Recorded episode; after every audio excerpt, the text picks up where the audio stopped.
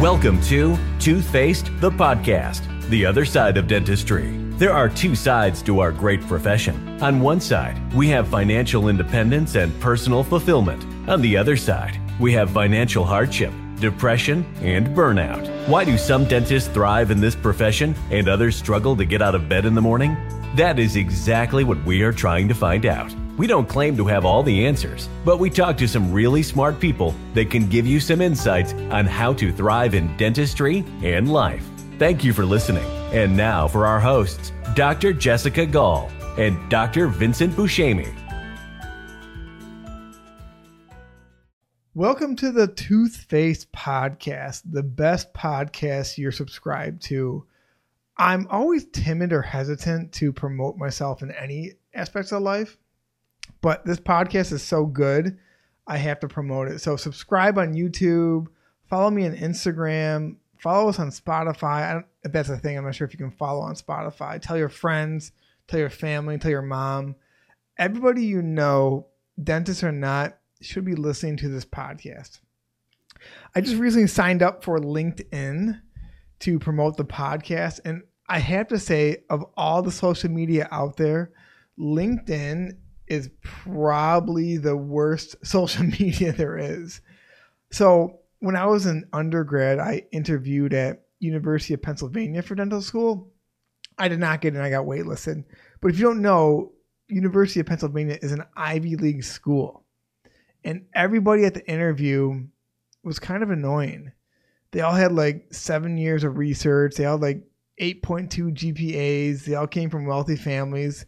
They all, that's all they talked about was their own accomplishments. I feel like LinkedIn is the same way.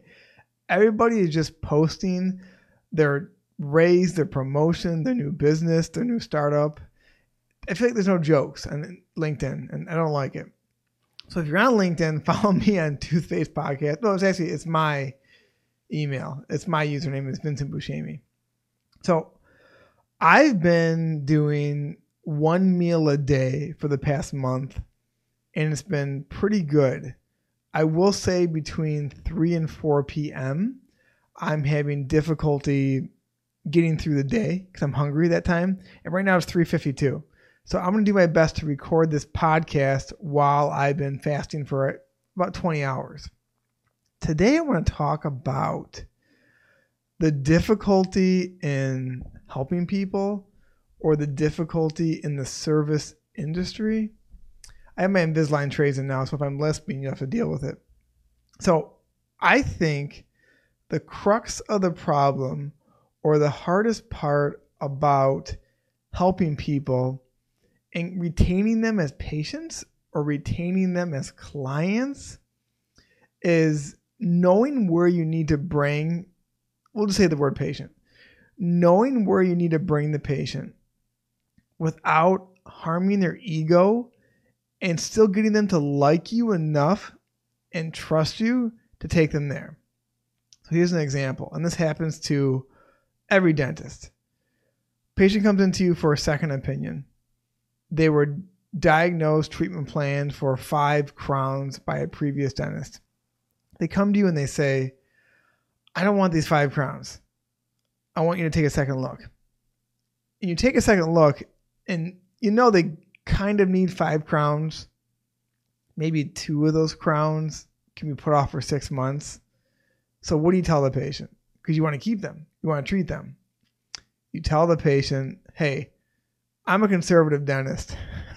I say that all the time, and what a stupid thing to say. I'm a conservative dentist. Let's do three crowns now. And let's get you back on a program and let's reevaluate in six months. And then maybe at the six month mark, we'll do the other two crowns. So basically, what you're telling the patient is yeah, you need five crowns, but I really want to keep you as a patient. So let's do three crowns now and two crowns later. And for some reason, that gets the patient every time. It's hard. Um, it's hard to bring people where you know they need to go because they have to trust you. But me included, everybody has a fragile ego. So you balance, you play that game between how do I tell them what their problem is but also get them to like me enough or trust me enough that I can take them to the solution. Because not everybody who brings a problem to you is ready to hear the solution. And that's a very difficult part. I was talking to a friend of mine who's a therapist, and he mentioned one of the hardest parts in therapy is giving people the hard truth. And dentistry is very similar. And he finds that sometimes when the truth is too hard to handle, but something that they need to hear, patients don't come back because they're offended or they're hurt by what you have to say. A good example of this, or a personal story I can tell you, is when I was in dental school, I really struggled the first two years academically to compete with the other kids in my class.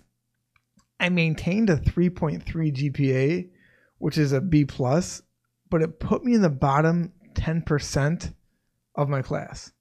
And it really, really bothered me. In undergrad, I was 3.9, top of the class, and I really tied my identity to being really smart.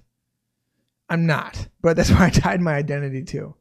And when I got to University of Michigan, it was really apparent I'm now a small fish in a really big sea. Is that the quote where like you're a big fish in a small sea? Maybe I was a medium-sized fish in a big sea. Anyway, it was so upsetting.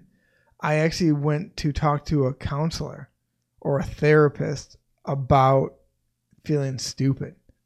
And I walk in there and he asked me what's wrong. And I said, I feel really stupid that I'm at the bottom of my class when I work really hard. When in undergrad, I was at the top of my class because I worked really hard. And he said to me, Do you think it's possible that there are people in your class that are just smarter than you? And now, 12 years later, 10 years later, he's right. There's just people that are going to be smarter than you or even harder working. But when I heard that at 23 years old, it like broke my heart. And I never went back to that therapist. I said, this guy's an idiot. But it was a hard truth I needed to hear. So I think the struggle that dentists have with their patients is we struggle with, or at least I struggle with, telling patients what they need to hear and then having the fear that if you tell these patients what they need to hear, they'll leave or they won't like you or they'll think you're mean because I've told people in the past what they needed to hear mouth wise, tooth wise, and then they said I was rude or mean. And maybe I said it rudely, but I'm rarely the one thing I do have is good bedside manner, and rarely am I mean to patients. Rare, like once in a ten years am I mean to patients. And I think all dental dentists struggle with this. They struggle with how do we communicate to patients what they need to hear without them leaving and saying, the last guy said I needed five crowns, and then having another dentist diagnose only three crowns to keep them. Because you don't want to be in a position, and I'm here sometimes too, where the only way you're maintaining new patients is if you're underdiagnosing as a second opinion. So, like we said in the beginning of this podcast, if a patient's coming in needing five crowns, and the only way you can attract that patient by saying they need three crowns, you don't want to be that dentist. And I'm not being condescending to you if you're listening, if you are that dentist, because I'm that dentist 75% of the time. But it's not a good position to be in. And I'll tell you why. If you're that dentist, then all of a sudden you still have to diagnose those other two crowns. And if you don't diagnose the five crowns at the first visit, and then next year you diagnose the fourth crown, and then the second year you diagnose the fifth crown, two problems happen. The first obvious problem is that the decay gets worse. And now patients think, well, what the hell? All of a sudden, I only had three crowns, and now this fifth crown you diagnose has to be extracted? So you're committing malpractice, and I've done this. Everyone's done this. You're committing malpractice by not telling people what they have right away. The second, maybe less obvious, is that people will start to get suspicious of you. Because now every time they come in, they need one more crown or one more filling or one more root canal when it wasn't found two years ago. So there's no easy way to solve this problem. If you read the book, ah, what is it, The Speed of Trust by Stephen Covey, he talks about getting trust is the fastest way to gain people's business, to get them to become clients or patients. I don't have a way to gain people's trust. I, don't have like the top three ways that you can gain people's trust. And I think people, to go back to LinkedIn, if they're giving you stupid advice like that, all they're trying to do is create content to get followers. And I don't think that content is valuable. I really think the only way you can gain people's trust is if, if you treat them as humans. And if you treat them how you would treat your family or how you want yourself to be treated, you just listen to them the fastest way I found people to trust me is that you somehow, some way show them that you care. There's really no magic bullet to that. But if you show somebody that you care, I think they're more willing to trust you. And if they're more willing to trust you, then you'll have less problem presenting treatment down the road. I struggle with this all the time. I don't have a good answer for it, but you have to be able to endure the negative reaction you get from your patients when you tell them they need work. I know if you're having like a terrible day, the last thing you want to do is have somebody like get upset or sigh or get mad at you for saying they have decay or need a crown. But just know that if you don't tell them now, they will be more upset with you if you tell them down the road and the problem is worse.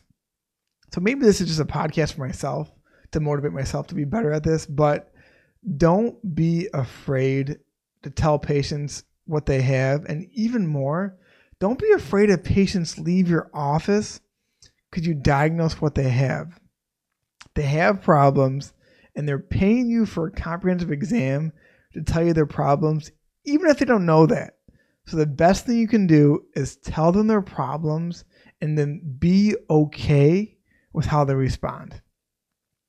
All right, guys. So subscribe, like the podcast. If you need to reach out to me, it's again, it's 586 335 6833. I really appreciate everyone who's reached out to me recently from my last podcast.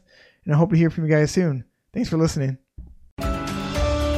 Well, there you have it. Another great episode of Toothfaced, the podcast, the other side of dentistry.